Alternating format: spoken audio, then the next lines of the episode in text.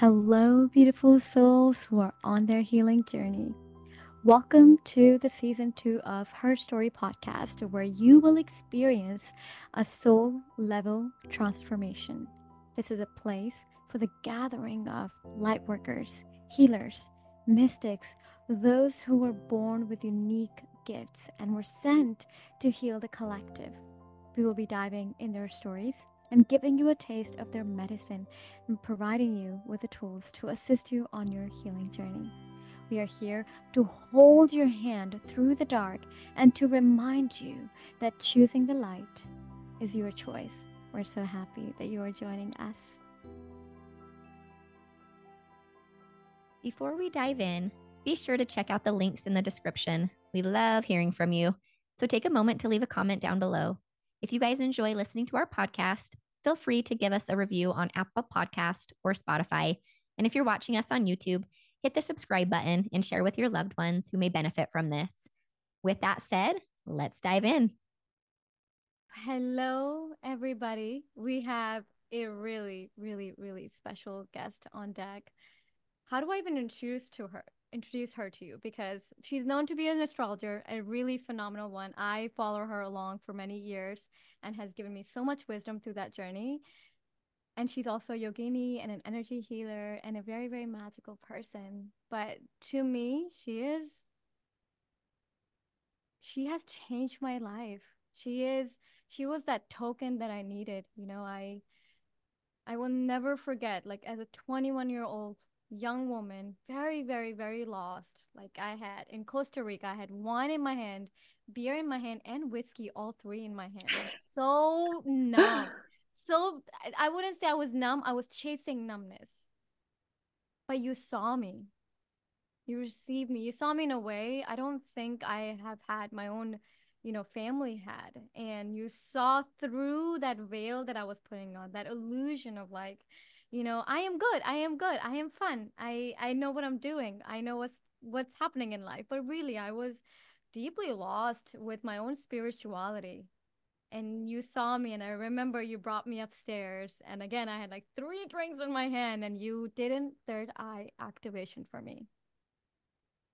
And everybody was dancing the music was loud and i will never ever forget it because for the first time in a very very long time I felt this opening, this opening up here that I had not known was possible. And I would say like that was a very that was a key key pivotal moment in my life. So thank you for your presence. Thank you for being in my life and the love that you have for me and the love that I have for you runs so, so deep. I love you so much. Anyways, welcome, Rachel. Thank you for being here. Thank you for having me. I still remember that moment as well. Kind of indelible mark on the mind. And you're a very shiny person. So you were relatively easy to see mm. amidst the group. But I do remember kind of walking upstairs above the cacophony of bodies moving, drinking, yelling, dancing. And that was actually before we all had a very underworld dark night of the soul experience. Imagine like 52 people contracting E. coli at the same time and like cue the synchronized expulsion. it was pretty intense. But we opened our third eyes right before that in the very same room. Yeah, it was amazing. I remember that like it was literally yesterday. We did some automatic reading as well. We opened up, I think it was the Bible. We opened something up and started reading in it as well. Did. Yeah, it really was truly profound. And re- I remember how, you know, so Mel, I didn't tell you, she is Marissa's cousin. Oh, that's awesome. Yeah, so we're working on a book together and I would not have met Marissa if it wasn't for you. And it was interesting for the past decade. You kept coming in my life at the most pivotal moment, especially around my divorce. It's like as if you knew. It's as if you knew, and everything you were saying was with such sternness and knowing and supported. It was like, no, this is happening. And, you know, I'm letting you know it's not going to be easy for the next six, seven months. Like, you will go through a very dark period, and you are so supportive. You're going to get out of this feeling more stronger than ever. And I remember thinking, like, at the time, astrology was just kind of there as a background noise, mm-hmm. but it felt so safe knowing just being able to anticipate that it's not over. I just kicked my husband out of my house. I just experienced this. I am on the call with Rachel and things are happening really fast. And it was good to anticipate like the next six months is going to be dark. And I can put my armor on or drop it or whatever that I need to do to prepare for that phase. And then there is going to be light at the end of the tunnel, which the way you said it was like, okay, that means I can go through this. There's an end to this. So you have always been present in this in this way and I want to share a really interesting thing that happened right before this call. I was in a shamanic journey and I it was interesting that uh, the audio kept cutting off from the the facilitator who was guiding that journey. So at some point she said, you know, you know, there's a golden door, it opens up and you you step outside of it, but her voice cut off. So when I opened the door, there was just white and I fell. And I fell mm-hmm. and I fell and I tumbled down and I fell actually on a bed of sand surrounded by trees and I saw you in all black. and it was so powerful. I felt this like safety, like, oh, I'm not here alone. And then when we started walking, you turned into a jaguar. Mm. So that was your presence in this journey, you know. And I've had, I worked with the spirit of jaguar, and it's like, yeah, like Rachel's relationship with me is very much this like spiritual leader, this somebody that I not only deeply love it's like i've known you for many many lifetimes like i there was this familiarity with you that i had never known with anybody it was like this is family this is family so it's been really interesting to see how on, our relationship has unfolded throughout this lifetime rim did you know that i wear only black nowadays that i have transitioned into i have no other colors in my wardrobe when we met this wasn't the case do tell. How come? How interesting. I have been worshiping Saturn a little bit. And I say worshiping, that is uh, for people who are offended by that word. I have been showing devotion to the mm-hmm. planet of Saturn since the beginning of my Saturn return, which was perfect or exact just after we met. And without even discussing it, both myself and then my younger sister all transitioned to wearing only black. And Saturn's colors are black and gray. And this was something I was aware of, but the desire to do so was almost a counter to my own, and you have the same Leo rising. I want to be shiny, but I want to be shiny for reasons other than what I look like and what I wear and my mask. And so, uh, especially leading meditations and leading sound baths, I find it to be excellent to not call attention to the person right to the animal suit but rather to take yourself and put yourself more into the background and hold space mm. for others experience and so in your vision there's some very unique truth there i have only been wearing black and i did not think i had revealed this to you or we hadn't spoken oh. about this Oh, yes. interesting. And you have that Jaguar spirit too. And I love the devotion to the Saturn because what does what does Saturn represent in astrology? So everything that everyone knows about the planets in the physical, you can truly overlay that on top of the metaphysical. They are one and the same. So Saturn, as we know, is the planet just after Jupiter. It's the last visible planet. Um, and it is bound by icy rings, actually made of material that come off of itself. And that speaks to its metaphysical meaning very deeply as well. Saturn is the sculptor, it's where we are restricted, where we are challenged, and where we are then made more perfect by all those experiences which chip away at the exterior. And Saturn is is about our boundaries.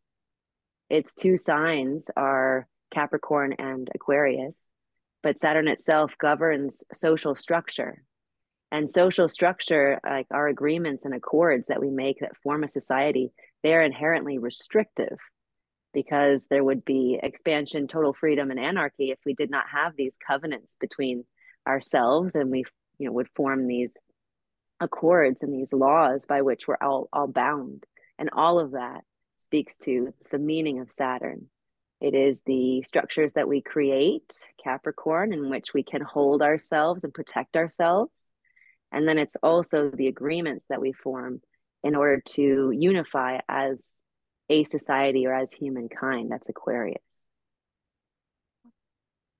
I mean, so I'd love to talk about the Saturn return. And you just mentioned you were going through your Saturn return when we first met, which was really interesting. And I'm going through mine now. And I don't think Mm-hmm. I've hit the peak yet because I've been maybe a little bit more spoiled. It's been quite okay. It's been cathartic and it has been hard, but the knowledge of astrology has helped me to move through it with grace and face the shadows and the pain and the grief and the evolution that's coming through with a lot of ease. And I realized that a lot of people in my personal community are going through their Saturn return. All my Mhm. friends who I went to college with, kids that I grew up with, and they are feeling lost in the sauce as they're going through really, really like big shifts that they didn't even know were coming their ways. So I would love to dive into Saturn returns, and they happen several times in our lives, right? Yes, Saturn is the last visible planet, and it's the last planet in traditional Hellenistic astrology, which I practiced before we created the technology that enabled us to see past the visible with the naked eye, right? Saturn was the furthest out planet that astrologers and astronomers could really look at and work with. But Saturn, it takes about 30 years, approximately 30 years to go around the sun. So its orbital period is just around you know, when you're born, whatever that sign that Saturn is in, will be between 28 and 30 years for it to come back around into the same sign. And it is truly the the furthest out planet whose cycles we can observe multiple times in the life, like you said, which is why it's more applicable to each person and why I encourage everyone strongly to pay attention to the movement of Saturn in their chart. Where Saturn is, it matures and it strengthens each place in which it enters, but it also removes illusion. It totally creates burden and challenge in order to realize the ultimate strength. And when Saturn returns to the place where it was when we were born, we see that in astrology as truly coming to adulthood. Like you've been in an adult avatar, right? Probably since the age of 18, 20. But there is this um, experience of agency, responsibility, duty that you that you undergo duty to yourself and to those whom you care about right? As we become adults we then form our own families outside of our families of origin potentially and we become the adult in the room. The second time it happens that's when we transition from adulthood to being sort of an elder or someone who is more mature around 60 years old that person has seen Saturn go around their entire chart and learned their lessons in every area of life multiple times. And so they have that wisdom that we get when we trade our innocence for that experience. If we are lucky, we get a third pass, right? When we're about 90 years old. And that is the transition from that elder to somebody who is soon to be united with a creator, somebody who is almost transcended the human form. And the planet beyond Saturn, Uranus, takes 84 years to go around the zodiac. So we don't get to see really more than one pass of Uranus on any given place. But that's why Saturn gives us information. And it really, it, it, uh, so Kronos is the name of Saturn, the, the Titan name of Saturn in Greek mythology. And Kronos, that's where the word time comes from, right? Chronological, all that kind of that prefix. Um, but Saturn, it keeps time. It keeps the ultimate time in, in human life. And there is a time for youth. There is a time for maturity. There is a time for everything. And it helps us keep our schedule. So the Saturn return, the first one, is super exciting and interesting to me because Saturn in the chart natally dictates what we are really here to concretize to devote to. Saturn actually exalts, and exaltation means it does its best work in. Um, and and all the planets do their best work in traditionally signs that are not their rulership. Like you don't do your best work at home, right? Even if we want to, there's always an animal or there's a person or there's something going on that pulls the attention. But if we're in our favorite place, you know, in our best spot, uh, maybe it's a place like a a family home or a vacation spot where somebody is there to help us and to assist us. Like that is Saturn in Libra. And Libra is Venus's sign of justice, of aesthetic, of balance, of harmony. And Saturn at its core creates for us that harmony, but through the pursuit of balance, through the understanding of what it means to be measured. And we can only do that through devotion. Devotion is a Venus and Saturn thing, it's practice over time. It is giving time, giving attention, giving life force energy to something for an extended period of time. So the first Saturn return, it really takes you to the place where you're supposed to do that in your life, where you're supposed to offer that devotion, spend that time, do that practice. So I would encourage everyone to look up their chart and see where Saturn might fall so they can understand the area of life that is going to require that devotion. Now, the sign in which Saturn is in in your chart, and for everybody going through their Saturn re- return right now, um, Saturn is in Pisces, which is the last sign in the zodiac ruled by Jupiter.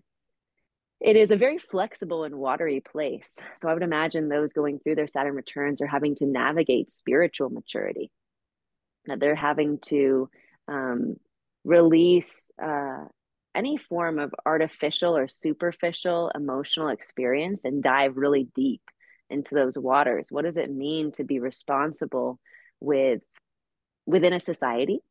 What does it mean to be emotionally mature? And what is spiritual maturity? You know a lot of us experience especially in this western materialist society spiritual materialism. And saturn and pisces is here to cast that all off. So i think there's a lot of the elder gen z people, those people straddling millennials and Gen Z, where they don't really fit in one category, they don't really fit in the other, but they are um, at this point setting trends. I mean, you guys are the people who are just coming to positions of leadership.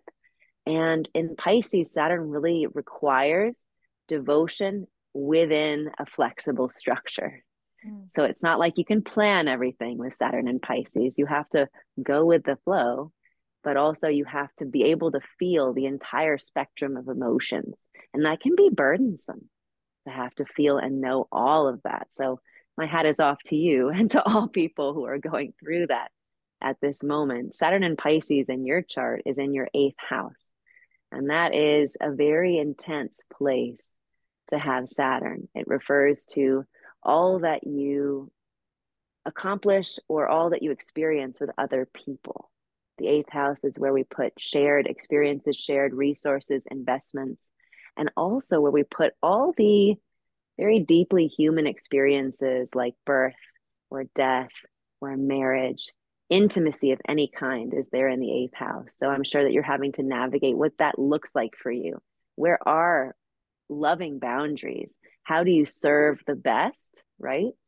By being able to be your most expansive self, how do you hold that container?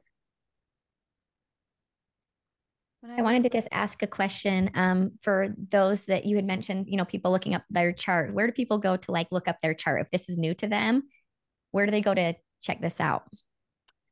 There are many options. One of my favorites, if we don't want to download an app, is called cafeastrology.com. They give you like 40 pages of additional PDF sort of breakdown or interpretation for free of all of the meanings of everything within your chart. I use the whole sign house system so traditional Hellenistic astrology, it's the oldest form, and we use whole sign house. For those who are not familiar with astrology, they'll be like, what does that even mean? How do we get the 3D reality onto a 2D chart? And, and there are different ways of doing that.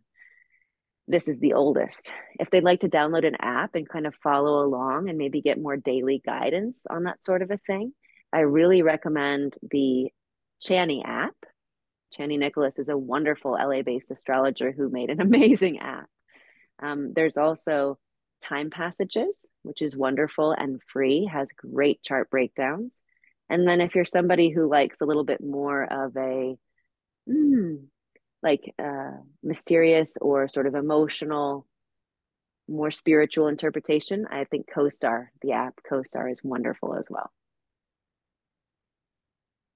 Amazing. Awesome. Thank I've, you for sharing. I've also been using the pattern I don't know. I almost mentioned it, but I don't have enough familiarity with it. And so I, I didn't, but a lot of my friends use the pattern. I really enjoyed uh pattern and it's interesting like again going back to the Costa Rica trips like totally like last minute booked should not be there I should have been preparing my thesis for my graduation and I did not have the money to even be there but I was like I'm just gonna show up I don't know why I feel called and a lot of the people I met that one week there played a huge role during my Saturn return and I told you even Mia that I met there she's like like my mirror like we are best friends and she's gonna come visit me and she's pregnant you know I know. I'm so excited. Yeah she's pregnant and i'm going to do like a baby ceremony for her and it feels like Mm. such an honor. I didn't it's interesting we're talking about you know stepping into adulthood and that's what i was experiencing last night and we're also in full moon in leo for those who don't know. Um, it is january 25th the day of filming.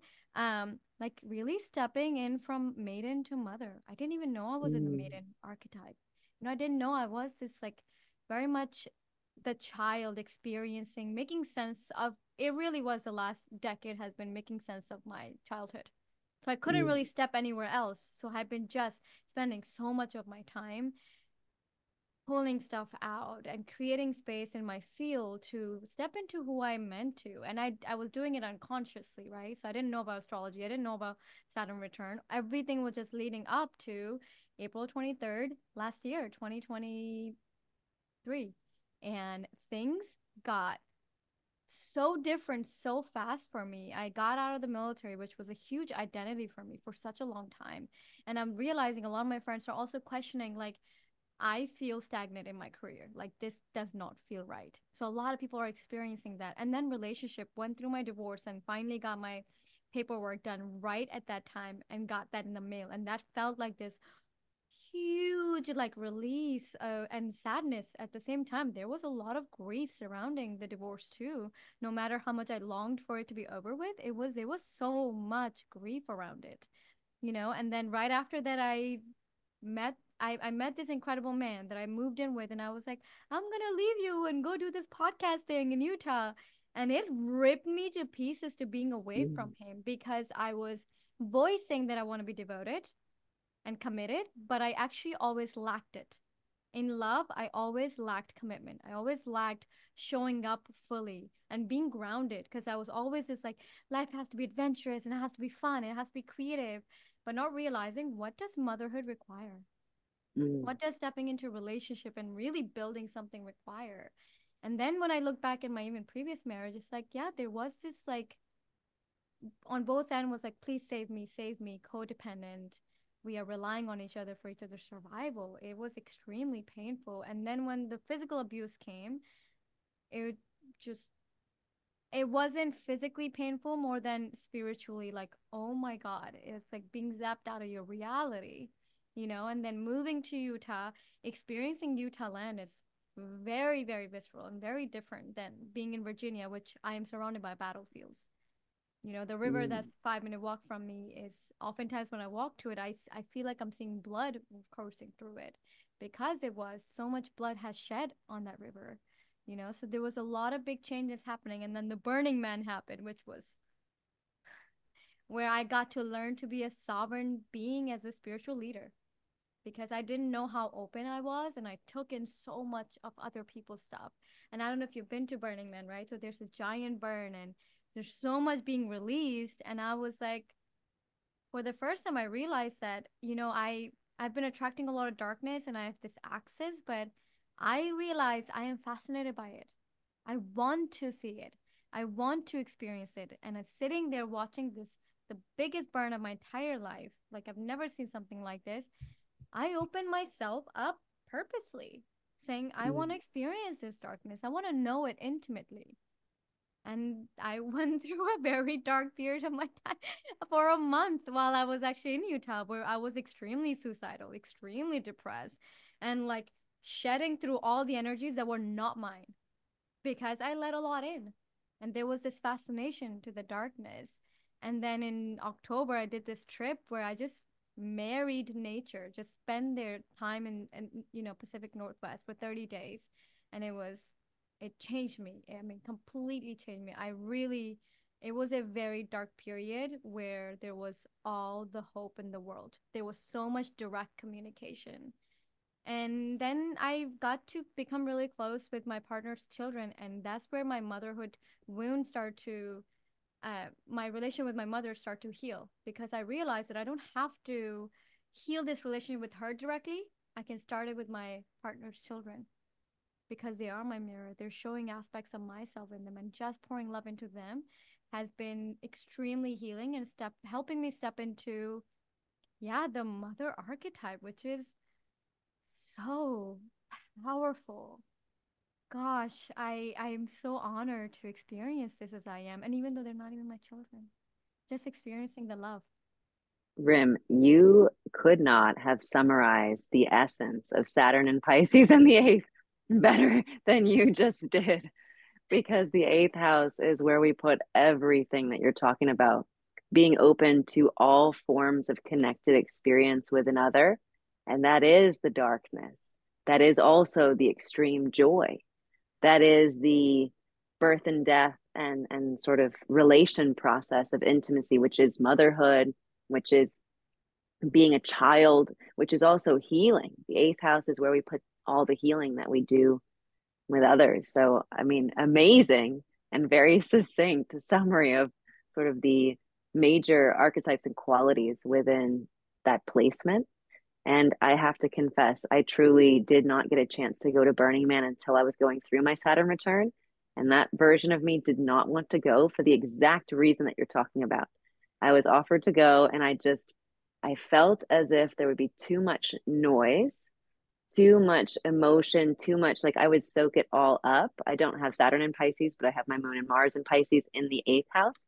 And so I, I experienced some of the same sorts of things, or I have some of the same sorts of um, issues that you describe. And so whether it be divorce or raising other person's children, which arguably is one of the most selfless forms of devotion it's platonic love right? But it's it's unconditional platonic love for another's children.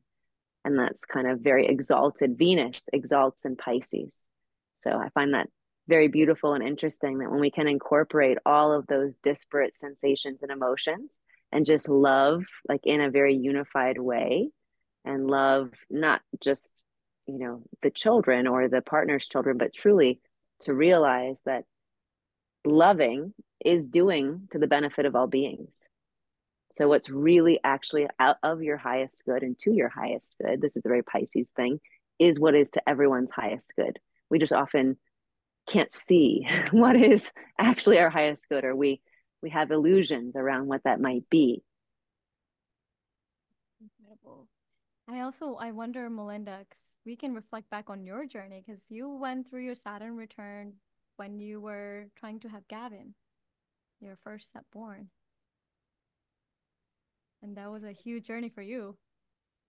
Yeah. And I have to admit, too, I am not big into astrology. I haven't studied a lot of this stuff. So I'm going to come from the newbie perspective which will work mm-hmm. great for all the other newbies out there.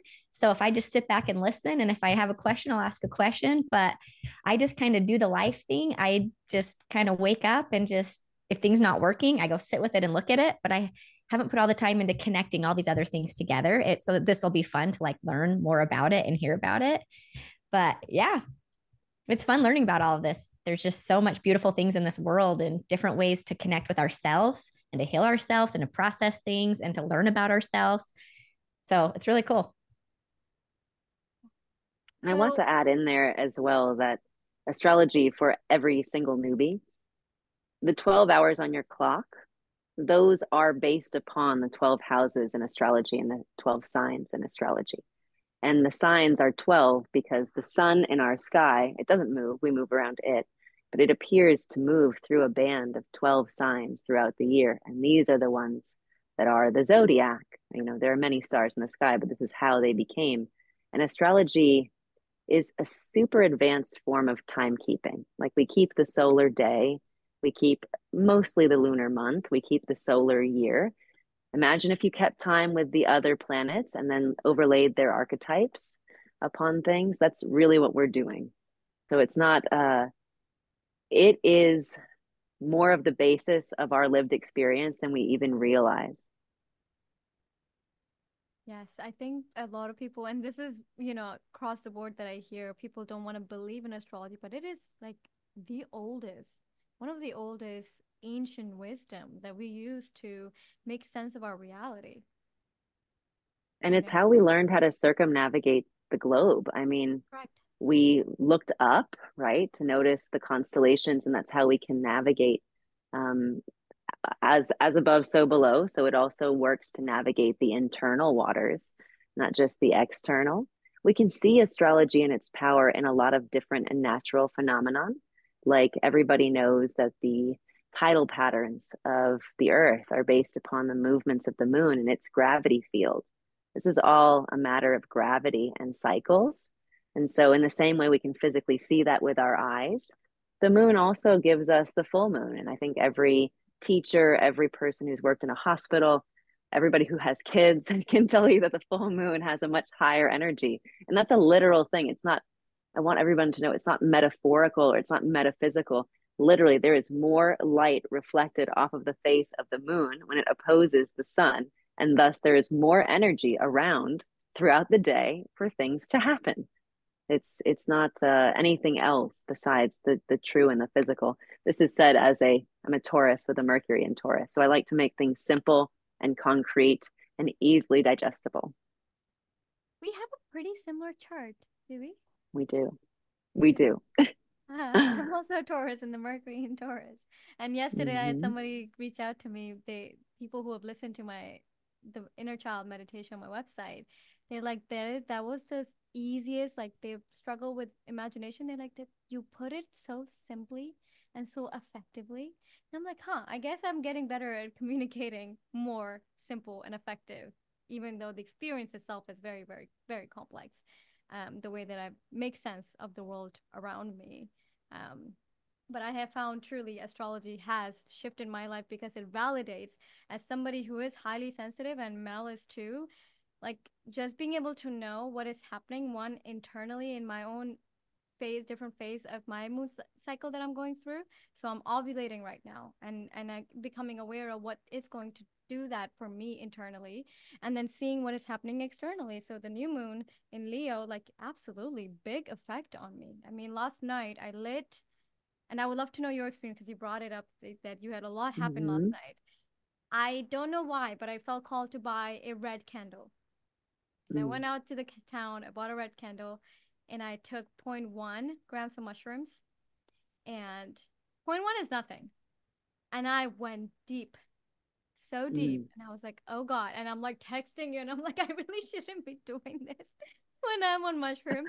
and I meditated for five hours straight and mm. watching this candle burn. I did not fall asleep until that ember, that very last ember, dissipated and it was mm. so powerful one to feel that ember like that tiny ember is so hot.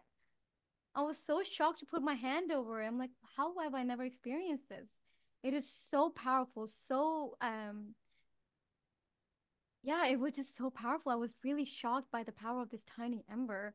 And in that five hour journey i started backwards. I started with how i made sense of my sexual reality as an adult and then I went backward into um, my teenage. What was the reality of my sexuality back then, and how it was being influenced by religion and culture, and and the American culture as well, because it's so. I come from a very closed off culture where, like, God forbid you touch yourself, you're being you're gonna get burned in hell.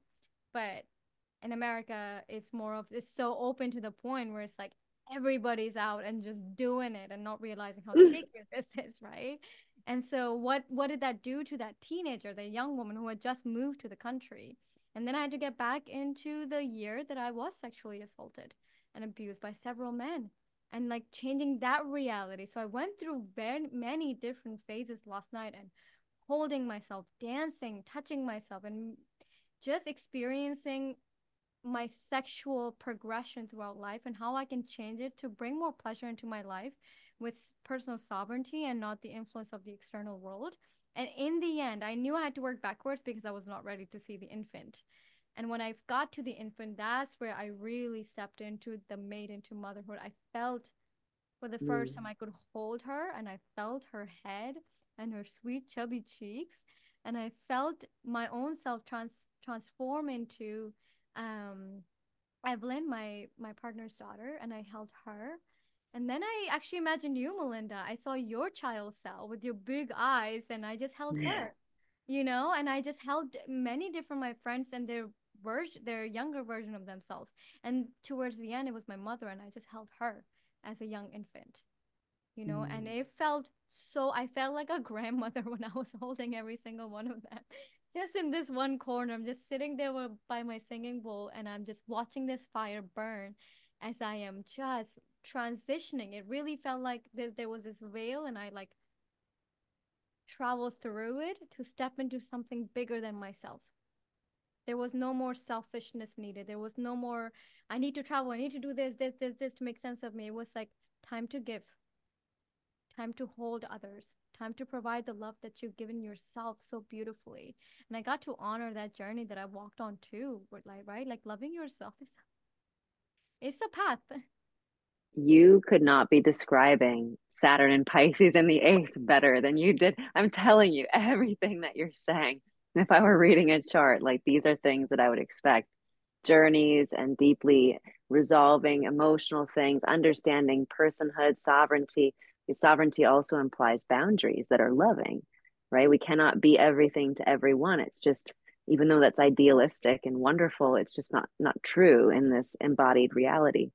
And I love it too. This full moon in Leo. So everyone who has any Leo placements in their chart, this is the first time that we're having a lunation in Leo since Pluto, the last planet, planet maybe, who knows, Pluto is about as um, well understood as we understand it to be a planet, a dwarf planet, an asteroid. We don't even know what it is.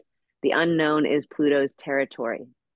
Most specifically, the way that power is is and is moved, right? So power dynamics are relatively nebulous. Like why does somebody become the king and why is one king overthrown?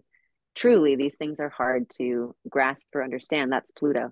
But Pluto takes almost 300 years. It takes 284 years to move around the zodiac.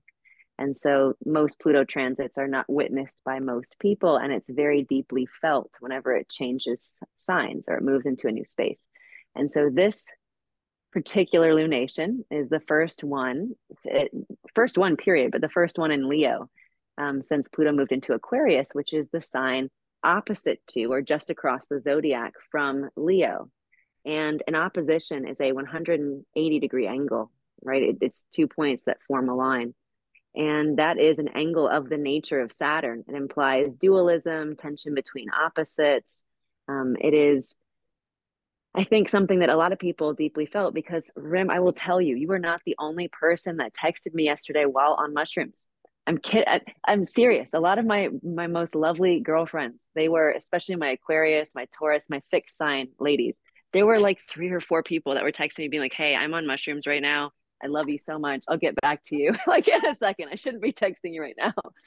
And I was just laughing. Uh, I personally have my North Node, which is the pole of the pole of fate, the cosmic uh, magnet in Aquarius, which is my own seventh house of relationships.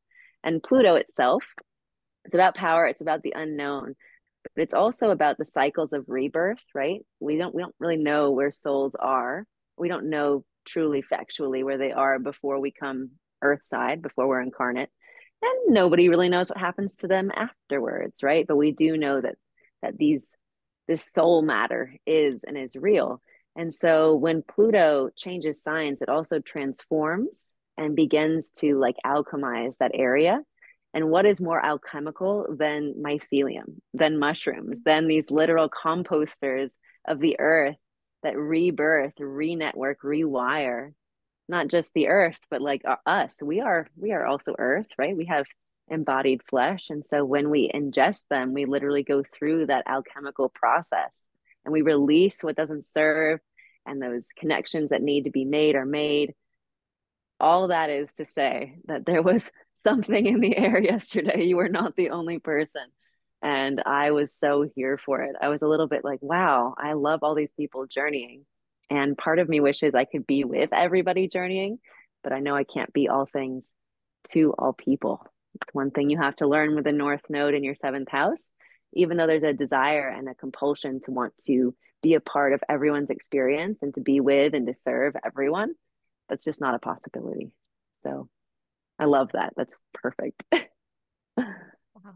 I actually I don't even sit with mushrooms, so it was like super shocking. I took this tiny bit. I'm like, mm, it's fine. I don't know why I'm doing this, but I feel called to do it. So that's really funny that I was not the only one, and you and I I also had my phone turned off, so it was funny that I even responded to you. So I had it on do not disturb, and I saw you. I'm like, let me check the calendar, and I'm like, I don't know how to convert this. My brain cannot. My brain is mushy right now, even though I'm on like 0.1 gram. Come on. I am so dang sensitive to this. Um, I would love to talk about North Node though that you brought up. My North Node mm-hmm. is in Scorpio. Um, mm. I'm trying to mm. remember what Mel's is. I used to remember her chart. Now it's just like melting away slowly. Squishy um, brain. yeah, but uh, but they are. I what I learned about Saturn return is that those they the North Node is a huge key. It's almost like you're stepping out of what you've known yourself to be. So my South mm-hmm. Node is Taurus, and my actual Sun is in Taurus, and and you're stepping into who you're meant to be, which is the North Node. And I would love to know if you can verify that. I don't even know if it's actually true you you are absolutely correct and and for those who want a bit more of a literal and physical explanation the nodes of the moon are theoretical points.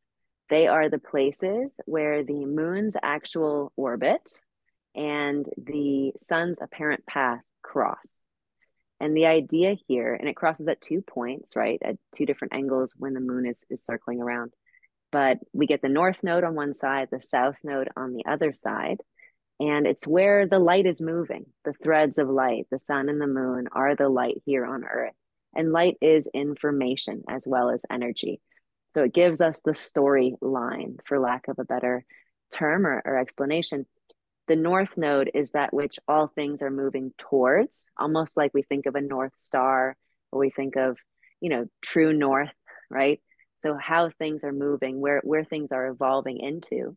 And the south node is what has passed, what is mastered, what is excreted. If you think about the Ouroboros, right, there's a there's a head, there's a mouth, there's a hunger, and then there's a tail. There's where we excrete, where we shed the skin, and and so the North Node is exactly what you're speaking about. It's what we are moving into and what our soul is here to master, to accomplish, and to evolve into. The South Node implies a sort of a if you believe in past lives that that's something that you think about or, or that you subscribe to that which the soul has already mastered in previous lifetimes sort of the the mastery that we're coming from. But also throughout the life it refers to our past where the north node speaks to our future. So the south node stuff when we're first here and i mean i can confirm this for you south node in the 10th house in taurus where your mercury and where your sun are you're already shiny. You have no problem being seen. You have no problem accomplishing things, being the best, serving the public, right? Like your whole your whole being, right? You you are already and have already been those things. The north node in Scorpio in the fourth is the opposite of public. It's being pulled into a deep and private and spiritual space. The fourth house is the duad to or the dichotomy of the 10th 10th is career public roles responsibilities and reputation. And the fourth is home family ancestry deep self and deep roots. So all that which is the most private the most personal is scorpio in the in the fourth house. And i say it is scorpio because scorpio is the eighth sign in the zodiac. It's a fixed water sign ruled by mars. But fixed water um, think about like an iceberg, right? It is water that doesn't move, it's stuck, that's fixed to a point. And think about the depth to which icebergs go to, that the surface doesn't belie. Scorpio, it rules our genitals and it rules our excretory system. So I love that it rules both generation and then also excretion, or just like it's it's about that which we're creating and that which we're letting go. So having the north node there is about truly taking that inner journey. Like the idea of an inner journey is the North Node in Scorpio in the fourth. and I love that that is literally and precisely what you were doing. when we spoke yesterday. Yeah, that's actually what's been happening since last April. Like, I don't feel even this year. Um, I had friends reach out about traveling, and I'm like, I don't want to travel. All I want to do is travel within. I spend a lot of my time in this gorgeous space that I have created, and I feel a lot of gratitude to my partner for being the first ever anchor that I've ever experienced, where there's so much physical, tangible support mm. in a way that I've never received before. And it's such a gift to me because I don't have to worry about money or being fed or being at home. And I can take mm-hmm. that journey. And he'll he'll knows when I go on my journey, he'll give me all the space, like, yes, go do go do your meditation, go do this thing, go do what you need to do to be who you are. And th- this level of support is like brings tears to my eyes. Like I've never ever known it, never known it, never known the masculine just this holding it's like he's holding that container for me so that I can go internal because it was a lot about success and making sure that I'm stable and making sure that I'm seen and and I have you know career and money and all this so I can support myself. I was so much focused on supporting myself because I had never known it my entire life that now it's like the depth that I'm experiencing is only mm. possible because I have that divine masculine support to do it you know like even the having he owns this home and he doesn't have a room for his own self but he gave me a room to just mm. do me to just this is your container. This is your womb. This is your cave. Like you get to go here whenever and if if i ever have to cry like this is my place that i'm coming into. This is where i do my rage practice. And so every time my friends ask me it's like do you want to come to mexico with me or france? And i'm like can i bring my room with me? You know like i'm finally experiencing a container where i can just get quiet and go within. And it has been very beneficial for not only the business and for my clients and for the podcast. It's like really excavating, really, really excavating the depth of human experience through myself first. It's as if the more I explore myself, the more I can have deeper, deeper levels of compassion for all beings on earth. It's like I see you. I understand. I understand why this is happening. And just by having my own inner knowing and having a very clear um, direction with my own inner compass, and that could not have been possible if I was always so focused on just making sure that I'm surviving, which is how I've lived most of my life.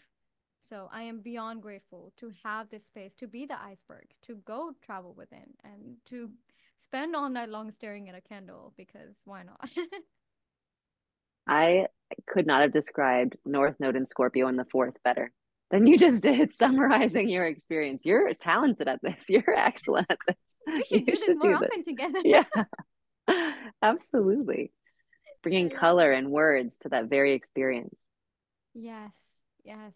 And uh, you know, it's a lot of the, I watch your astrology update every single day.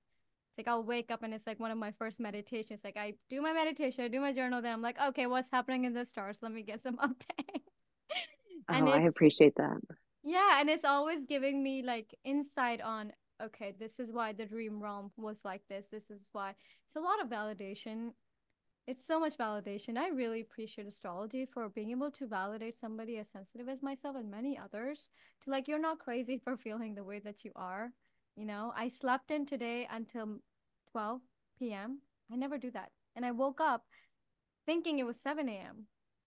And I totally missed my appointments. I, I was so late to my class and I was like chaotic all morning. And I still feel like I can sleep another 12 hours and when when you know about the full moon and what that energy does you can honor yourself and then honor the universal truth and then move with it with grace that is the divine feminine that is the feminine energy you just kind of surrender into what is happening and honor it and know that there is a bigger purpose to this and there is also something going on besides the full moon and this is much more on a physical level and this is not something that astrologically perhaps is interpreted as often. It's a newer practice.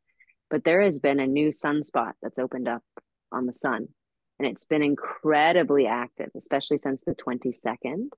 And we've already been having these X class and M class solar flares. The sun is at its own peak of activity in its 12 year cycle right now. But there's been this brand new spot on the sun that has been sending flare after flare. And I have a little geomagnetic, like an app that keeps track of the sun's activity. And this is a totally non astrological app. It's just like me looking at like the solar weather. But it has been so active and that is so much energy literal solar energy i've been getting these little notifications radio blackout radio blackout like minor radio blackout because as the sun's um, flares as these especially mass ejections hit the hit the earth they can interrupt signals right because they're so high frequency so energetic but we are being pelted with a bunch of solar radiation right now that is flooding the earth with more literal energy. So, in terms of things being a little confused or a little hyperactive or like just totally different and faster, that is very, very much in line with the solar cycle at this time. And Leo, where the moon is full right now, Leo is the sun's own sign. So, there is a very true height of solar and lunar activity right now, which is probably part of the, don't know, a little bit of a confusing process. And I think too, for every person who's going through their Saturn return, so if you're watching this and you're about Rim's age and you've got Saturn in Pisces, um, part of Saturn in Pisces is coming to grips with psychic and emotional metaphysical gifts. The water signs all speak to the felt and the sensed, and our senses go beyond the five, right? That we know. All of us know when, like, you can feel someone looking at you, right? What is that? There's no reason for that other than there are senses right beyond that which we are socially uh, aware of and i say that other societies especially like latin america certain parts of you know catholicism with with christian mysticism people are very aware of of more sort of potential feelings realms communications but all of your cohort of saturn and pisces part of your historical challenges and your personal burdens are going to be these emotional psychic gifts that you have to come to grips with, that you have to um, use, right, in order to structure your own understanding of what's possible and what your purpose is. But part of that requires the devotion of like five hours of meditation, right? Like, this is not a simple, easy, quick process. Oftentimes, people I know with Saturn and Pisces, they struggle with all that they're able to feel and sense and whether you call this highly sensitive personality, right, HSP, or sometimes people will have other neurodivergent diagnoses with this. It's like these people are just more sensitive. And it is challenging to deal with all the emotions that are on the planet right now. It's a mm-hmm. very high emotional and very energetic time. What happened to you last night? Um, well, truth be told, nothing terribly much. I started a new job on Monday. And as a Leo rising and with all this going on, like very um very on time, very on time for my own personal chart to start a new job. But I have been for the last week waking up between 3:50 and 4 a.m. Mm-hmm. because my husband just has been snoring like a freight train right at that time. Oh, only that time. Not before, not after, like just right at that time. It's like a weird alarm clock. And it's been the last week. So last night was the first night that I was like, you know what? I don't care. I just woke up and I was like, I'm honoring what's going on with him right now. Like, this is not something that he has done in the years that we've been married. This is just like kind of a new random thing. And so I, I came to complete peace and I was meditating, just like being there meditating. And then I meditated myself back to sleep which was lovely. But it was the first time that I didn't wake up with like this irk or like this irritation of like, why can I not get a full night's sleep? And part of what I'm going through as well right now, Saturn is in my eighth house. I am also trying to have children. And it's been something that's been somewhat of a struggle for me personally. Been trying for about three years, and there's really no reason why that anyone can determine why I haven't. But I feel like my body is a wizard, right? So it's divine timing, and I trust in all things but I have been totally coming to peace with the fact that if I if I want to truly move into that role, like I would be woken up every night at that time by an infant, you know, like or many other times, you know, there has to be this part where you don't wake up with anger when you're interrupted, right? That allowing things to be as they are without wishing they were some other way. How do you use, um, because you work with astrology very intimately, how do you use um, astrology to not only live your life day by day, but also not anticipate the things that are coming so that there is an element of surprise? Mm. Or are you, do you consider yourself a very well prepared person moving through their life? You know, I think astrology is the most helpful, not for prediction. There are certain forms of astrology that are designed for prediction. Um, but I think it, it helps to give context to the lived experience. And if you are looking for a transit that looks difficult coming up, you're not going to expect the most easy, awesome, best day ever. So when something pops up that challenges you or that inconveniences you, it's easier to accept back to that sort of acceptance piece. Astrology, I do credit with saving my own life. So I this is my second marriage. I was married once before, and the marriage ended with him making an attempt on my life and I was looking for a very, very difficult transit, the worst transit in all of the time that I had seen since I've been practicing astrology in my own chart. And I went through the day that day with nothing particular happening. And I was thinking, I'm looking for this gnarly, horrible, like no good, very bad, difficult transit. And so when my husband started to attack me, I was prepared and I was mentally in the place where I was like, all right, we're hitting record. This is the bad thing that was happening to you. You need to gather evidence. You need to get out of here. You need to just survive this. And like, this is the thing that you've been looking at. I didn't know what it was going to be, but it was so much easier to act in the moment, um, having prepared mentally for something very difficult to happen at that time. And then later on, you go back and you can get some sort of deeper understanding around the factors, the confluence of things that led to that very moment. Um, but beyond even just like that context, if you want to make sure something goes well as well, there's a form of astrology called electional astrology, where you can look at all of the days of the year and sort of pick the more auspicious ones and set yourself up for success by choosing a time that is um, that resonates with or that's supportive of the endeavor that you're looking to accomplish. So I feel like astrology helps us to both understand what's going on and prepare for things, but then also to mm, create great uh, foundations for things that are super important to us. I don't elect very much. I don't like that. I think it's easier um, for basically astrology to describe the moment because often in the moment we're like confused about exactly what's happening or the meaning of that. And so you can use the astrology to kind of deepen or add more color, more understanding. But when it comes to things like, I don't know, a marriage, or when it comes to things like I didn't elect my first marriage and I totally elected my second. I was like, I'm not having that happen again. Like, how did I'm you elect your to... second marriage? Um, I found the date that I liked and I looked at the astrology, not just like, is this an auspicious day, but is this auspicious for my chart? Mm-hmm. And so I was able to arrange things in such a way where I was very sure that no matter what the outcome of the union is, that there would be a very positive nature to it, no matter what happened. It would be deep and transformational and positive, And that was all I wanted to ensure. The last time I was getting married, I had this belief that, you know, you don't want to interfere with fate. And so there's no real good sense in electing things. But I have now since changed my tune, and it can get intense if you're electing like every single thing, every call, every appointment.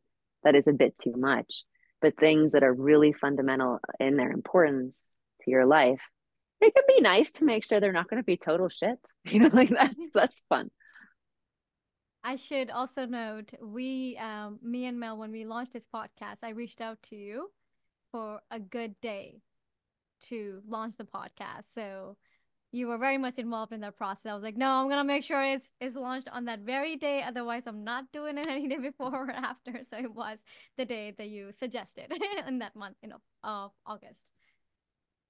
I love that so much. And I mean, at least this is this podcast has been very successful for me. So it's been such a positive force in my life since that time. That's beautiful. Is there anything else do you feel called to share to our community? Um, I would love to ask Mel if she has any questions or if there was anything that that I said that you're like, hmm, I would love some more color on that. Yeah, I think right now it's just kind of absorbing it all. Like I definitely want to like understand it more and get, you know, get more into it. Cause the truth is my experience has been I was so disconnected from myself for my whole life. And I trusted everyone else other than myself. I would pay everyone else the monies for like, oh, this worked for you. I would trust friends. Oh, this worked for you. Oh, okay. I'll give them the money and just just so disconnected. I didn't know if things were working or not working. Like I had no idea what was going on. Um, so yeah, my process has just been coming back to me. And so now it's like getting this just really, yeah, like I just feel like I've been really just grounded and I'm very rooted. And it's just kind of as things come up, it's just processing as things are coming up. So I haven't connected things with bigger picture to like be aware of what's coming up. Like even my monthly cycle. And the truth is, with that, I had never been regular my entire life ever. Mm-hmm. So it took us eight years to get pregnant with our boy, which was really difficult thing to go go through um, that infertility stuff. And yeah, so so I'm just working my way to this. So this is kind of the next thing is just like, all right, let's start getting like bigger, bigger picture and seeing how things are all connected. So I'm just kind of at the beginning of it, you know? So right now, I don't know if I have many questions. I don't have an, it's just kind of absorbing it right up. now. Your yeah, my birthday is February 19th. We're going to be on a cruise. So that's going to be fun. Mm, wonderful it's going to be a very active uh, first couple of months. So you you are having a birthday before we get into eclipse season, meaning that things shouldn't be quite as chaotic for you over the next year as some other people who have birthdays in March and April. But I think that the only thing that I want to share with listeners is that if they are interested in knowing more about astrology, specifically maybe understanding the signs, understanding the um, the nature of the planets, those sorts of things. I really encourage everyone to, with with the permission, get their family members, especially like deep, intimate relationships. So, you know, maybe your spouse or your siblings or your parents or best friends, whatever, get their chart and follow their chart. Because often with our own personal charts, we can be a little bit attached to the meanings and we can be a little bit like the things we don't see about ourselves, obviously, we don't see. And so it can be harder to understand the chart when you're following though a loved one's chart and you're seeing like oh that's what's going on for them things become much more clear. And the the way that i've used astrology so i used to uh, also offer astrological consulting to corporations in order to make teams work together better to kind of better understand people's gifts in the workplace and how to best utilize all of the employees as resources. One of the best things to, to, to check out is like what is somebody's mars sign? What their mars sign is is how they get things done how they act move and do. So it can be much easier to understand somebody's actions when you're like oh that's just their mo like they are i have a mars in pisces. Pisces is very flexible very fluid very intuitive a little bit sort of psychic or emotional.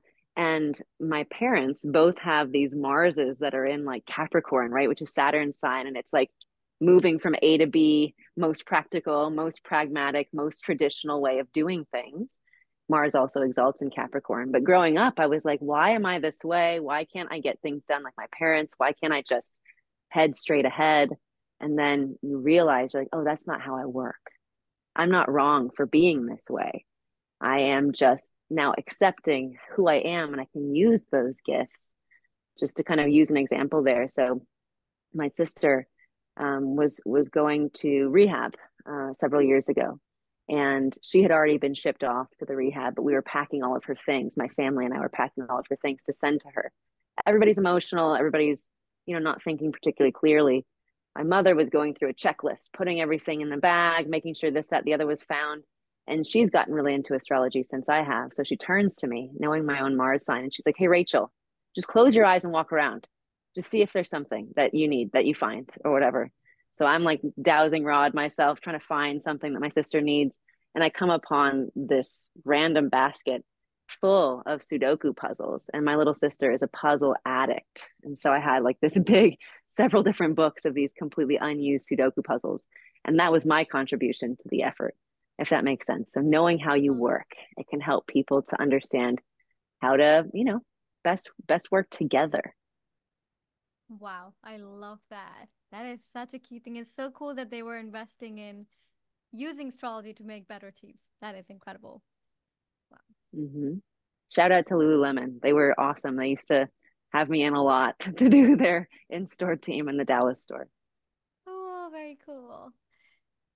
Okay. Um, how can people reach out to you? I know that you have a gift to offer to our viewers if you want to share that and just all your information so people can reach out to you. And I do do want to add, I will be doing reading with me and my partner, our church together. Um, so I'm really excited to do that session with you. And that's something that a lot of us can do with with Rachel is that you can do a couple reading. Any way in which you think you could use astrology, I'm sure we could work together and use astrology. Anybody out there? But you can find me across all platforms. So I'm on Facebook, I'm on Instagram, I'm on TikTok at Rachel Ruth Tate. My website is rachelruthtate.com.